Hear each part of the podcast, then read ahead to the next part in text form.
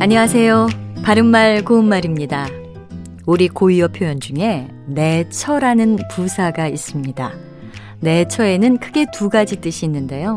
먼저 어떤 일 끝에 더 나아가라는 뜻을 기본 의미로 하고 있습니다. 그는 이제부터는 자신이 하고 싶은 일을 하며 살겠다고 말한 뒤에 그 길로 내처 서울로 향했다. 이렇게 쓸 수 있습니다. 이 경우에는 내쳐서와 같은 뜻이고요. 본 김에 내쳐서 약속을 잡았다. 이렇게 표현하면 됩니다. 두 번째는 줄곧 한결같이라는 뜻인데요. 예를 들어서 같은 증세가 내쳐 계속됐다. 또는 그는 피곤했는지 휴일 동안 내처 잠만 잤다. 이렇게 말할 수 있습니다.